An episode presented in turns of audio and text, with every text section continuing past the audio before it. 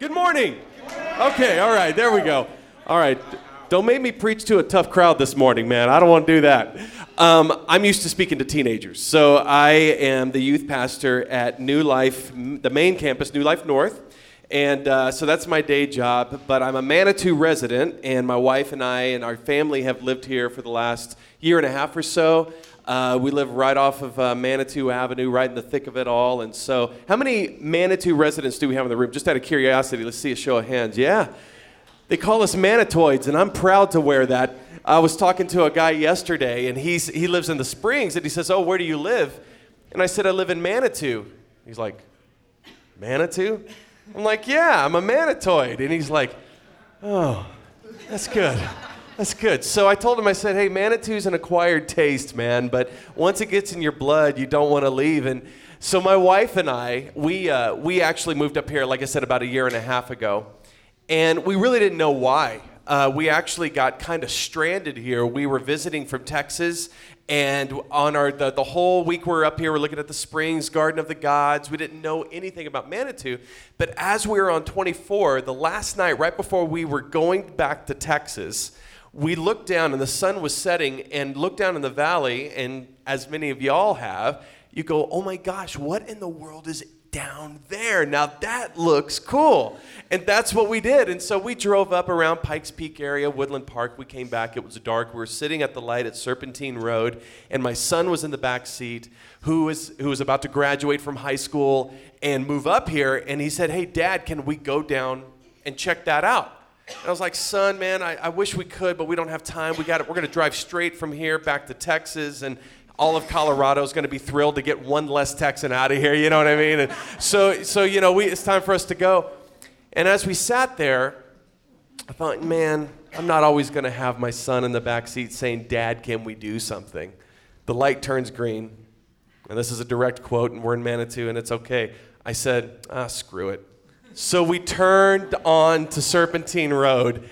And that statement and that turn left has led us here and has allowed me to be the preacher this morning. Uh, God had some crazy plans and He's still unfolding them. And he, I share that with you because I want to let you know that God has a heart for this city. And I know the reputation that it's got and all the rest of that stuff, but you know what? God is in the business of writing new stories for people and for cities and he wants to heal this land. He doesn't want to change the character of Manitou. So that's the thing. We're not coming here into Manitou to ride on a white horse and say we're going to just sanitize the city. No, there's a beauty about this city that we want to protect, but we also want to see the life that God has already preordained for the city to come alive. This city was founded on a place of healing. I don't know if you know the origins of this city, but it, was a place for healing for people with tu- tuberculosis and people with all these ailments would come here and try to find healing in the water and in the air and, and in the atmosphere and the land. And God has blessed this land.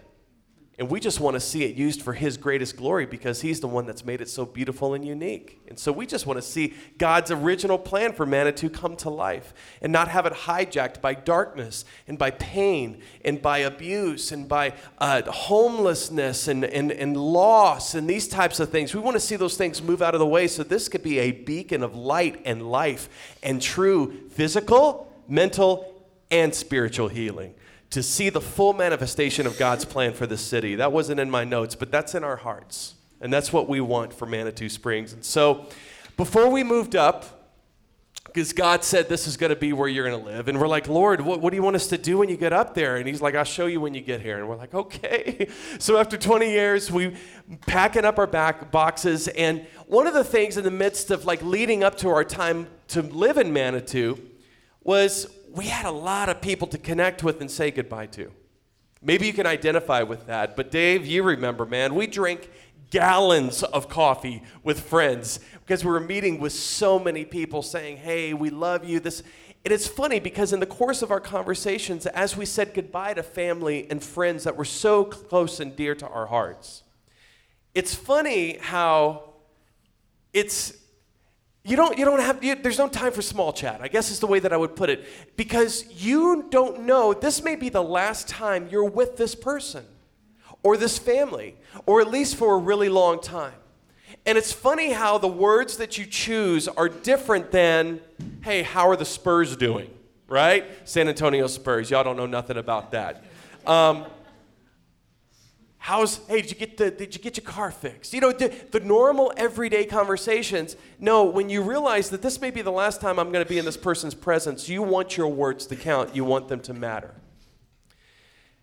There's, as we continue this this series called The Holy Who. There's a scene in Acts chapter 1 that's very similar to the one that I described in the weeks leading up to our move, where Jesus is actually saying goodbye and he's leaving these men that he's done life with for the last three years. And so, Jesus, just like us, of course, all of his words mattered and all of his words counted, but he could have said anything to this group of men, right? So he is about to ascend to the Father. So just to give you some some context here in this passage, what has happened and already taken place is that the things that were predicted hundreds and years ago and thousands of years ago, in some cases, were about Jesus' birth, his death, his burial, resurrection, all of these things are now past tense. He has overcome the power of sin. He overcame the grave. He has reclaimed his life. He has raised himself up by the power of the Holy Spirit within him, the same Spirit that now lives in each and every one of us who claim the name of Jesus over our lives. That same resurrection power that lives in us. So now he's looking into the faces as the resurrected Christ into these men that he's invested in and done life with for the last three years. So here's the thing Jesus could have said anything. And I could be preaching on a whole different phrase that he was about to say to the. I, I could, we could say, oh, yeah, well, Jesus, when he looked into the faces of these men, he said, Don't be polluted by the things of the world, but be refreshed by the Holy Spirit and, and living in holiness and godliness. And, right? He could have said things like that, and we'd be preaching on that instead, right? He could have said, Always keep your eyes on the Father, always keep your eyes on the finish line, and we'd be preaching on that. But Jesus doesn't say those things. His last words, his, some of his last statements he could say, he wants them to count just like they would matter to us when we say goodbye to someone we love. So this is what he says. This is, this is the statement. He says, You're going to receive power. Now, this verse is taken a little bit out of context and is kind of zigzagging. If you read the first seven verses, they're just kind of all over the place, okay? There's these questions and answers taking place, but he says, uh, Guys, Here's what you need to know listen up. You will receive power when the Holy Spirit comes upon you. I want to stop right there and I want to let you know that we cannot live the godly life that we aspire towards on our own strength and power. And I think for so many Christians, the reason why we get burned out, the reason why that we get discouraged and we get tired is because we have our own idea of what holiness looks like. And so we rely upon our own power and strength to live out that version of holiness. This is called self-righteousness. Another word is another phrase that you could apply to it is spiritual pride. It is only by the power of the Holy Spirit that I have any reason to stand up here and say anything to you in a microphone. I don't have anything special to offer anybody today. But by the Holy Spirit, something's going to take place. And so he's saying the power is going to come through the Holy Spirit when it hits you, and you will become my witnesses. So now this is the effect of the Holy Spirit in these people. And he says, You will be my witnesses, telling people about me everywhere in Jerusalem, throughout Judea, Samaria, and to the ends of the earth. And it's after this scripture in this passage points out that Jesus then ascended back to the Father, where he is at currently, alive, seated at the right hand of the Father. And scripture says that he's pleading on our behalf, by the way. He's so good. He's so good. Here's what happens. So these men, they receive the Holy Spirit, right? We see that happening in Acts chapter 2. But if you go to Acts chapter 5, as promised, we know the Holy Spirit has come and they're preaching in a Jewish temple, and this is what they're saying. Now, you got to understand, it would be the same thing as us being empowered by the Holy Spirit walking into Manitou City Hall and beginning to preach. The temple, yes, it was a place for religious observances, but it was also kind of like the city council.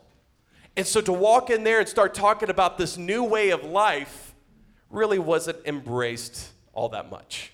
Okay? After all, the same people calling the shots before Jesus died, they're the ones who tried to get, who actually were successful in getting him killed, they're still around. So for someone to come back in and say, hey, y'all remember Jesus? They don't want to talk about Jesus. But when the Holy Spirit comes upon you, you can't keep your mouth shut about him. If the Holy Spirit, and we're submitted to the Holy Spirit.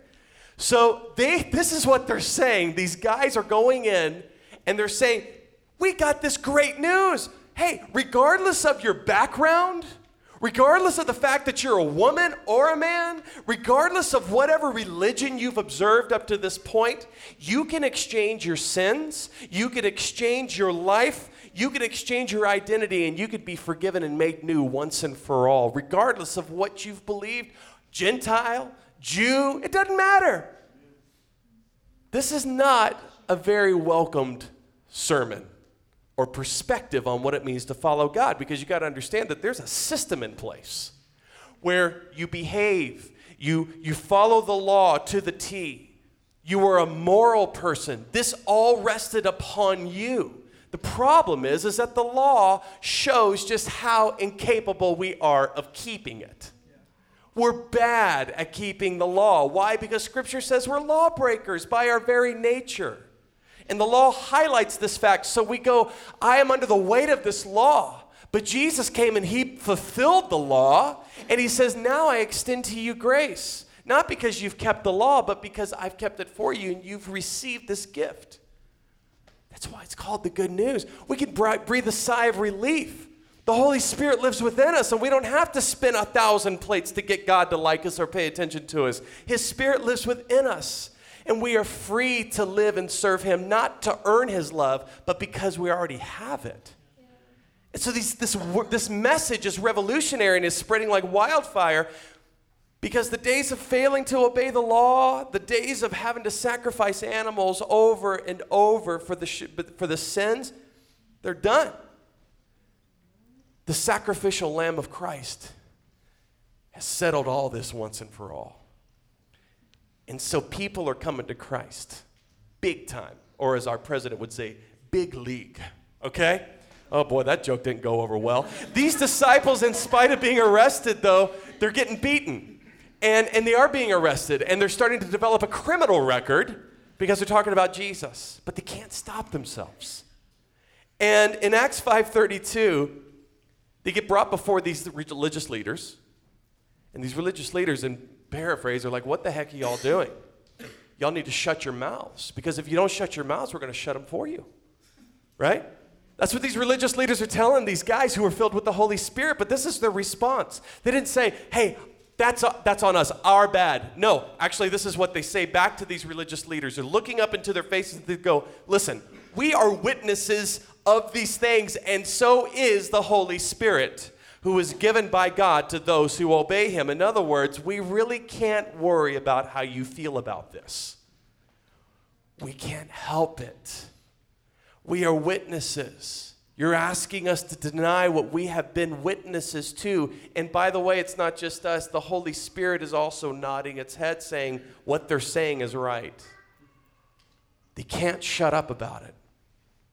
And so, for the last 2,000 years, God's primary method of communicating the message of the gospel, generation after generation to the generation sitting in this room, has been through normal, everyday, broken, uneducated, washed up people who chose to put their faith in Jesus. That's it. We don't have this wonderful pedigree of spiritual uh, pedigree in our backgrounds. Many of us came in broken but we now became witnesses to what Jesus has done for us, and we can't keep our mouths shut about it. It's an amazing thing. People empowered by the Holy Spirit, regardless of their background or where they came from. That's it. Their story and our story testifies to the reality of what God has done within us.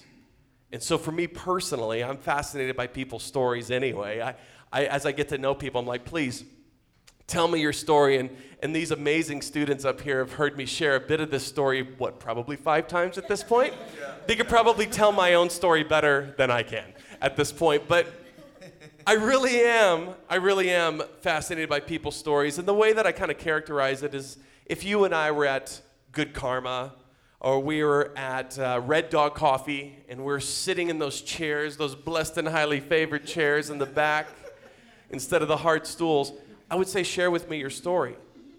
And maybe as we got to talk, you would say, well, share, share a little bit more about yours. And what I would tell you in, in short, and I would just fly through some of the higher parts of, of my story, but I would say I started going to church nine months before I was born, okay?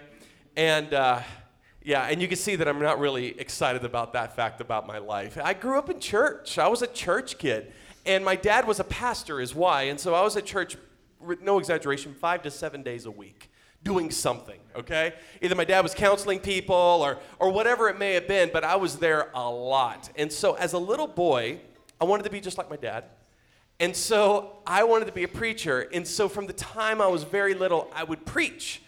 And I didn't have a platform, but I had this picture window in our house that I would stand up in and I would yell, Jesus! The Bible, right? And I would preach my little face off, and there's actually a picture of me. That's me right there in my underwear preaching the Word of God. I didn't have a priest robe, but I had some pull ups. You want to put that back up there? Pampers, that's right. There you go. You know, I was sharing with the audiovisual team earlier that if I did that today, it wouldn't have quite the same charm as it does that picture, right?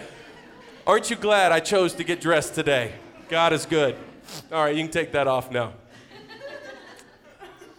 But uh, with that said, as I grew up, I wanted to be like my dad, and so I would travel with him, and he would preach, and he was this dynamic speaker, and I would sit on the front row with my little suit on and just watch him. And as I got older, I was just like, man, that's what I want to do. That's what I want to be. I'm a preacher. Well, when I was around 10 years old, I got into, my family actually got into the season that we didn't ask for. How many of you, how many of y'all in here have been through seasons that weren't welcomed that you didn't ask for, right? We have faced some life. We have struggled with some things, right? And it's not because we invited that in, but it came to us. And that's kind of what happened with my family. My dad, um, we, we, the church was growing and he was on television, he was on radio, and our church was getting bigger. And so we built this new building on the north side of San Antonio. And right around that time, there was a church split. And if you're not familiar with church life, this seems to happen sometimes when people love their ideas more than the ideas of God. And so they start inserting those things and saying it's from God. And so there was this split. And so they didn't like his leadership. There were some other things about maybe him they didn't dig. And so they tried to get him fired. But the problem is, is these were some of my dad's closest friends. Around the same season, what happened is my mom was diagnosed with double breast cancer. So now my dad's trying to keep the ministry alive, trying to keep his position because he felt God called him there, and my mom has double breast cancer, and he's trying to keep his wife alive as well. Over about two years, um, he survived it. My mom did too. Thankfully, she got better, and she's with us today. She's not in the room, but she's with us and humanity, and uh, we're very thankful for that. She's she's doing great. But my dad never fully recovered from that. And what I noticed is that some of the fire kind of left him from his preaching. I would notice this because I was, if anybody was a fan of him, it was me, and I could tell, like, it doesn't look the same. And he just didn't have that same fire. And so I also noticed, though, that my mom and dad were beginning to lose their fire in their marriage as well. And as this 10 year old, 11, 12, 13 year old boy, I began to notice a couple things about my family. Number one, mom and dad are sleeping in separate bedrooms, and and, and I noticed that my dad wasn't as interested in me anymore either. And so I found that hurtful. I'm like, I don't understand what's going on. He began to detach from all of us. And so he would get up on stage and he would talk about things like I'm talking about today, but I could tell Monday through Saturday there was a disconnect. Well, now that I'm 13, 14, 15 years old, I'm starting to see hypocrisy is the way that I would label it. And so the idea for me of being a preacher on a Sunday morning in any church really didn't sound that great anymore. Why? Because I began to resent this man and I began to hate this man. I thought he was a jerk. I thought he was a hypocrite. And anything associated with him, I, had, I didn't want to have anything to do with it. And so I began to pull back from him as well. Um, I tried to embarrass him as a pastor's kid, so I became a true pastor's kid. So I was the one smoking cigarettes behind the church building. I was the one trying to find girls to make out with in rooms in the church. I'm not. I, Hey, it's real. We're in Manitou. We can, we can be honest, right? Or do we have to play church today? I just, I'm going to sh- I'm going to share my real story with you guys. My testimony. Get your own if you don't like mine. So, I developed this thing called obsessive compulsive disorder because I've also learned over the course of my life that there's exploders. And these are the people who are the bullies, they're the abusive ones, they're the people that, you know, just really we have a hard time liking. But then there's also those who are imploders. I'm an imploder. I learned how to fake it really well. So if you saw me, man, you go, that's such a well mannered boy. Oh, look how happy he is. Such a good kid. And man, I learned how to fake it like no other. That's all. I was a good actor. When I was around 17, there's a lot in this story, but I'm just giving you the highlight reel. When I was 17, I noticed that my dad would keep this briefcase with him all the time, and I was couldn't figure out why. It was weird. I, at first, I didn't notice it, but I noticed over the period of about six months that he literally slept with it next to his bed. I'm not exaggerating this. And I, I thought that was a little weird, but you know, whatever. It's dad. But one night, I, saw, I, was in, I was in the garage and I was playing drums because I'm a drummer, and that's I learned that you can get, like get girls by being a drummer in a rock band, and so whatever it takes. And so I'm playing drums, and my dad walks in, but I notice that he puts the suitcase or his briefcase in the trunk of his car. And I look at it, he walks through, he's like, "Hey, David, I'm, hey, Dad," and he walks inside. I'm like, "Oh, tonight's the night. I'm gonna find out what's in that thing." So he goes to sleep. I sneak in snag the keys to the Buick. I get in his car. I drive the Buick and the briefcase two blocks away to Albertsons grocery store. I'm sitting in the parking lot, and I'm determined to get this thing open. Started at 000 because it was one of those three combination lock things. Around 740 something, it opens.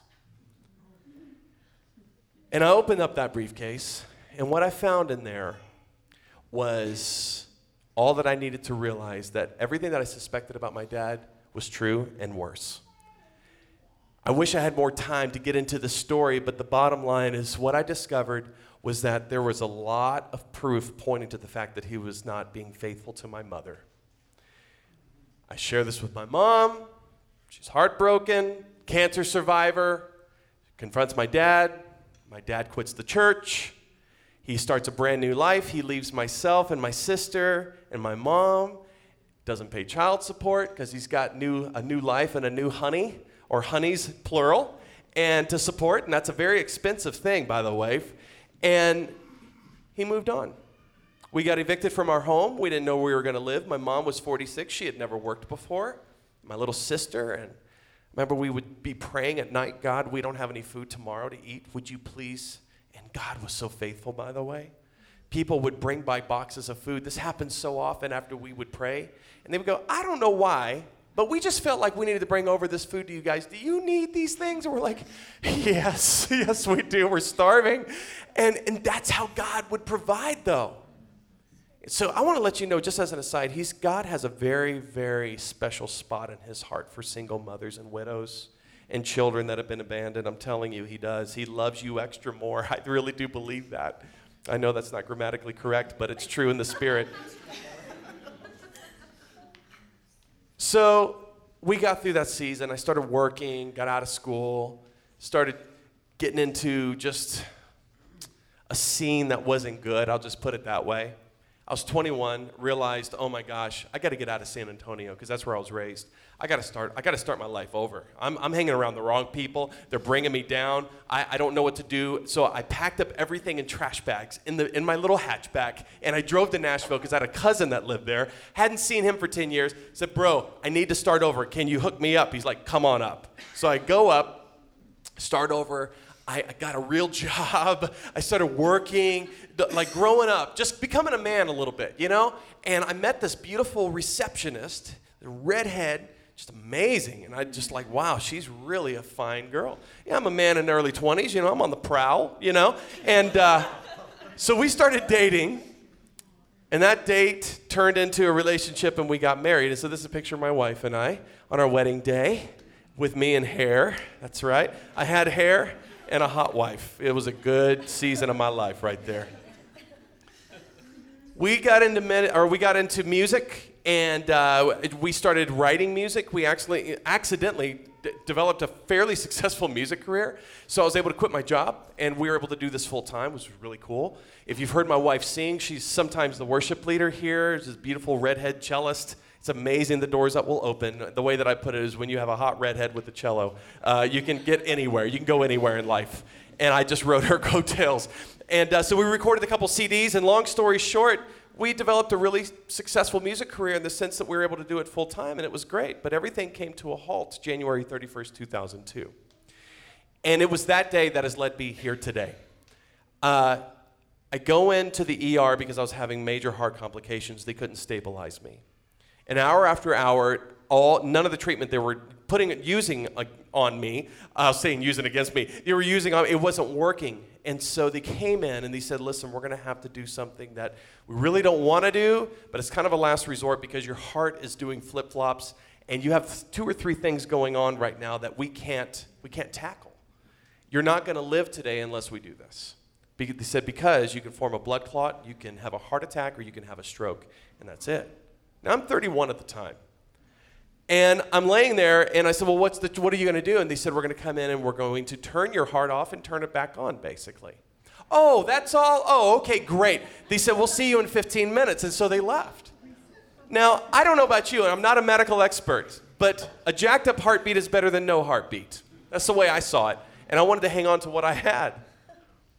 I had a real sense in my spirit that it was not going to start back up. And it wasn't a fear based thing as much as it was a this, is, this may be it. This may be it. And it was a sobering thing for me, as you can imagine.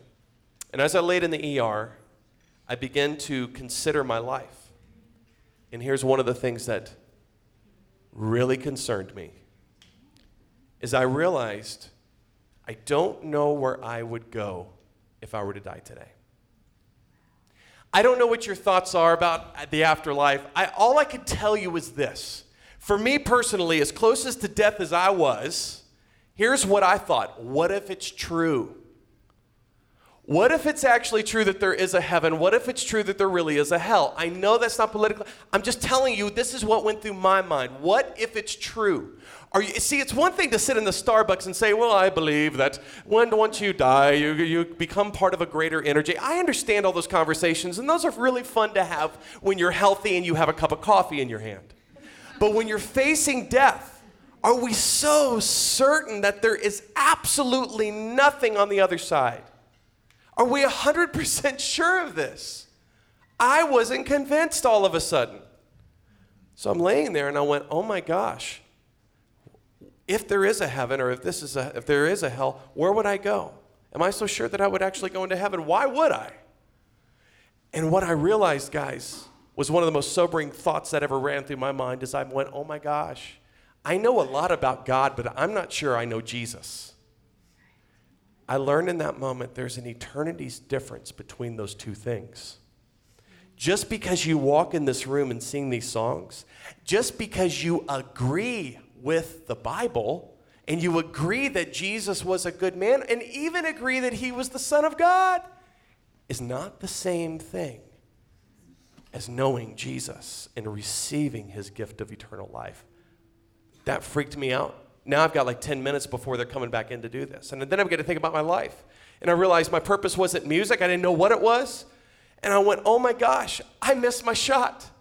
Some of you are looking, what is God's purpose for your life? And I understand what that feels like. And I didn't know what it was. But do we really want to live a life that's unlived? Or do we want to do we want to figure out what God put us on this planet to do? What gets us you what gets you up in the morning? What gets me up in the morning? I didn't realize in that moment that I was like, "Oh my gosh, I don't know what that is." Your deathbed is not the time to be figuring this stuff out. It's too late. So I prayed. I said, "God, if you can hear me, I'm going to ask that you would give me another chance at life." I didn't want to live and just go back to my old life. I wanted to figure some stuff out. And I said, I will spend the rest of my life figuring out what it means to know you and not about you, and knowing what you put me on this planet to do. Please heal me in Jesus' name. Amen. Well, spoiler alert, I lived. But as soon as I prayed that prayer, immediately my heart went right back to normal. And that put me on a journey. And God called me back because I wanted to honor the promise. He showed me who He was and He said, This is what I've made you for. He called me into church. He called me to be a youth pastor, not even a normal one, but a youth pastor working with teenagers. Does that sound fun to anybody in here? Talk about an acquired taste. I love what I do now, but man, let me tell you something. It's everything you think it is and isn't. Um, it's a rough gig, but I love it. And I've lived my life since 2002 this way saying, God, yes, and what's next? Yes, what's next? Yes, what's next? Some decisions easier than others. But that's what's led me here to Manitou, is that same principle. I don't want to miss out. And I think too many of us in here, we're missing out because we don't know how to be a witness. And we don't value our story. So we go, I have no story to tell. And so, in our very, very limited time, the next couple of minutes, I'm going to fly through some things, and I want you to pay attention to this. Because if you claim the name of Jesus on your life, your story is no less interesting than mine. And you go, Yes, it is. No, it's not. And I'm going to tell you why in a second. How to become a witness. Jesus didn't say, Go and be a witness as long as you have a compelling story. That's not what he told those guys.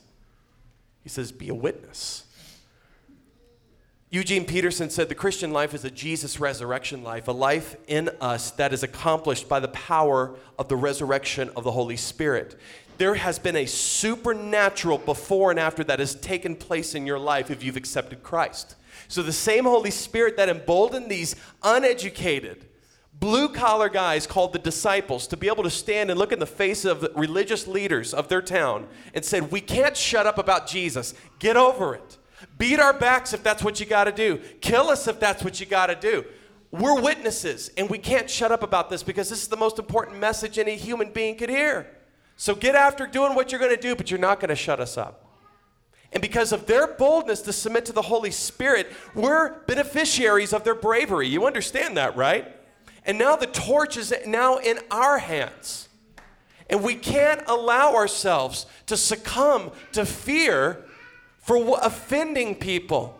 Of course, the gospel's offensive. Of course, saying Jesus says, You are dead in your sins and that your good works are like filthy rags. Of course, that's offensive. But the good news is that Jesus, so when we get to Jesus, it becomes good news. You got to hear bad news before you can get to the good news. So, what I would tell you is this before you start becoming a witness to other people, you need to be a witness to yourself. Because the truth is, as John Piper says, we need to preach the gospel to ourselves every day. And the reason why is because we forget what Jesus has done for us. We forget, don't we? We're like, oh, that was a decision I made in VBS. That was a decision I made a couple years ago. Oh, yeah, I remember that time. No, we need to remind ourselves of it every single day because it's beautiful. And so when I realized that, I went, oh my gosh, that's true for me. I have forgotten as well. Every morning, there's two things I thank God for. The first thing is the cup of coffee that I've been given. Glory to Jesus. But the second thing is I thank God for my salvation. And I say, Jesus, thank you because of the cross, because you have done it all, because you've paid it all. I can get up out of this bed this morning no longer condemned, but you've given me my daily bread, and your mercies are new every morning because you love me, Jesus. Oh, pray that and tell yourself. Preach the gospel to yourself every day before your feet hit the floor. It works. The next thing is you've got a story to tell. David, my story is boring. What I would tell you is this your story is only boring if you're not willing to be honest and vulnerable. Because we're all jacked up and we all have issues. And some of those things we've been running from because we're trying to distance ourselves. I get it. But let Jesus redeem that part of your story and make beauty from the ashes of your story. But if we're not honest and vulnerable, is it any reason why that most of Manitou would look at all of us in here and goes, that's all the hypocrites, they meet at 10 o'clock on Sunday morning in the former Mason, Mason Lodge. Why would they say that? Because we are. Because we try to present ourselves in a way that isn't honest and vulnerable. Hey, you know what? Let's show our warts. Let's just say, hey, this is what I'm, flaws and all. We got to stop and take off the lame Christian filters. Nobody can identify with that, starting with me. Can we be honest and real? If we want to reach them, we got to be honest and here first. Otherwise, we're teaching them how to become Pharisees. We're not called to do that. So the moment we become vulnerable will be the moment we become believable. There's so much more I got to share with you guys, but I, I don't have time. Pastor Joe, forgive me. I'm four minutes over.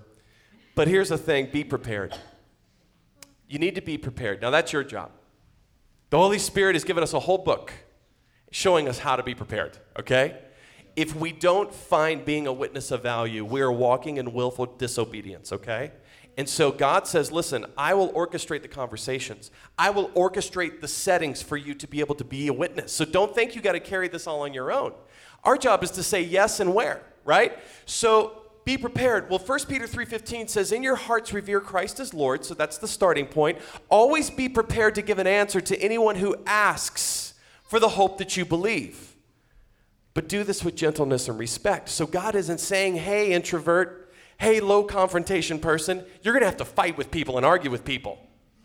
No. Have a conversation. Can you share your story? Can you, can you be vulnerable and honest? Can you do that? Can you be prepared to give an answer? So when someone says, Why do you go to that former Mason Lodge on Sunday morning instead of going to the incline, which was a battle for some of us, I know, to choose? Why do you do that? Oh, I'll tell you why. You see, when I was living for myself, I struggled with obsessive compulsive disorder. I was broken struggled with depression. I was a porn addict. I had an adulterous spirit within me. I was a druggie. Whatever your story is, and say, but man, the reason why I show up to that room on Sunday morning is not so I can get some religion, but just because I get to worship a God who's writing a new story in my life. Is it perfect? No. Is it happily ever after? No, of course not. We live in a broken world and we're still in the process of being transformed and conformed to the image of God. But we got stuff to celebrate today, don't we? Isn't He doing something in our lives? Then we share those things because He's good. He's good. If you don't feel qualified, welcome to the club. Because none of us are. None of us are. My resume says washed up musician near death experience, youth guy. Big mouth on Sunday morning in Manitou Springs. That's what my resume would say. The last thing is change your perspective. Being a witness is not a chore. All of a sudden, we get into task mode, and it feels the same way as if I said, Guys, when you go home, you need to vacuum your house. I know. Guys, you need to go share Christ and be a witness. I know. Are you kidding? Are you kidding? You see, the devil has robbed you of the beauty of the story. And so when you go, all right, the Lord told me to come over here and tell you this. I'm a witness. I used to be a loser. Now God loves me. You really need Jesus. You want to go to New Life Manitou on Sunday? Okay, God, I did it. I did it. Leave me alone now. Do I need even to open that topic up? We get it, right? It's called the good news. We should act like it. It matters. All right. That's all you needed to hear today. The Holy Spirit is a witness within us. I don't care if you don't feel qualified. I don't care if you feel like David, man, my story's still a wreck. No, no, no. if you've given your life to Jesus, He's writing a new story. Your job and my job is to give him the pen every day and say, You're a better story writer than I am. Make something beautiful out of the uglier things of my life for your glory so I can be a real witness. Okay? Can I tell you something? My first 10 years of my marriage, I swore as a teenager I would never have a bad marriage. The first 10 years of my marriage, the only thing keeping my wife and I together, because we weren't in church, we weren't, I, I, I, stopped attending church at 17 when my dad left. I didn't start going back to church until I was like 32, okay? So I just had to take a couple of years off to cool my jets, you know what I mean? And hit the reset button. But during this time, because Jesus wasn't in the beginning and the front of our marriage, the only thing keeping us together was our son and our music career. We would have divorced otherwise. First 10 years. Now God's calling me into ministry, and I'm like, honey, I've got a terrible marriage. Like, I'm going to do exactly what my dad did, probably. I could see it, I could feel it. I went, oh my gosh. But God's good, and He's a healer. So He's healed our marriage. Is it perfect? No, of course not. but it's better and it's good and God is good and He gets all the glory. Would you believe that after 20 years of me not talking to my father, God said on your, my 40th birthday, I'm 45 now, my 40th birthday, He said, call your dad. Like, that's going to be really awkward. He said, no, no, no. Call your dad. Don't bring this stuff into your 40s. Let it go. So I tracked down my dad's telephone number. He answers the phone. I was really hoping it went to voicemail. But this is what God told me. And I'm not sharing this with you because I'm so awesome. I but I was in a place where I was like, even if he says whatever and hangs up the phone, it, it, I realized in that moment that extending forgiveness is not for the other person, it's for you. It releases you. So I wasn't expecting dad and daddy to be coming back, oh, son, come here. No, no, no, I wasn't. I just, I, I had to say it. So I called him up. I said, Dad, this is David. Huh?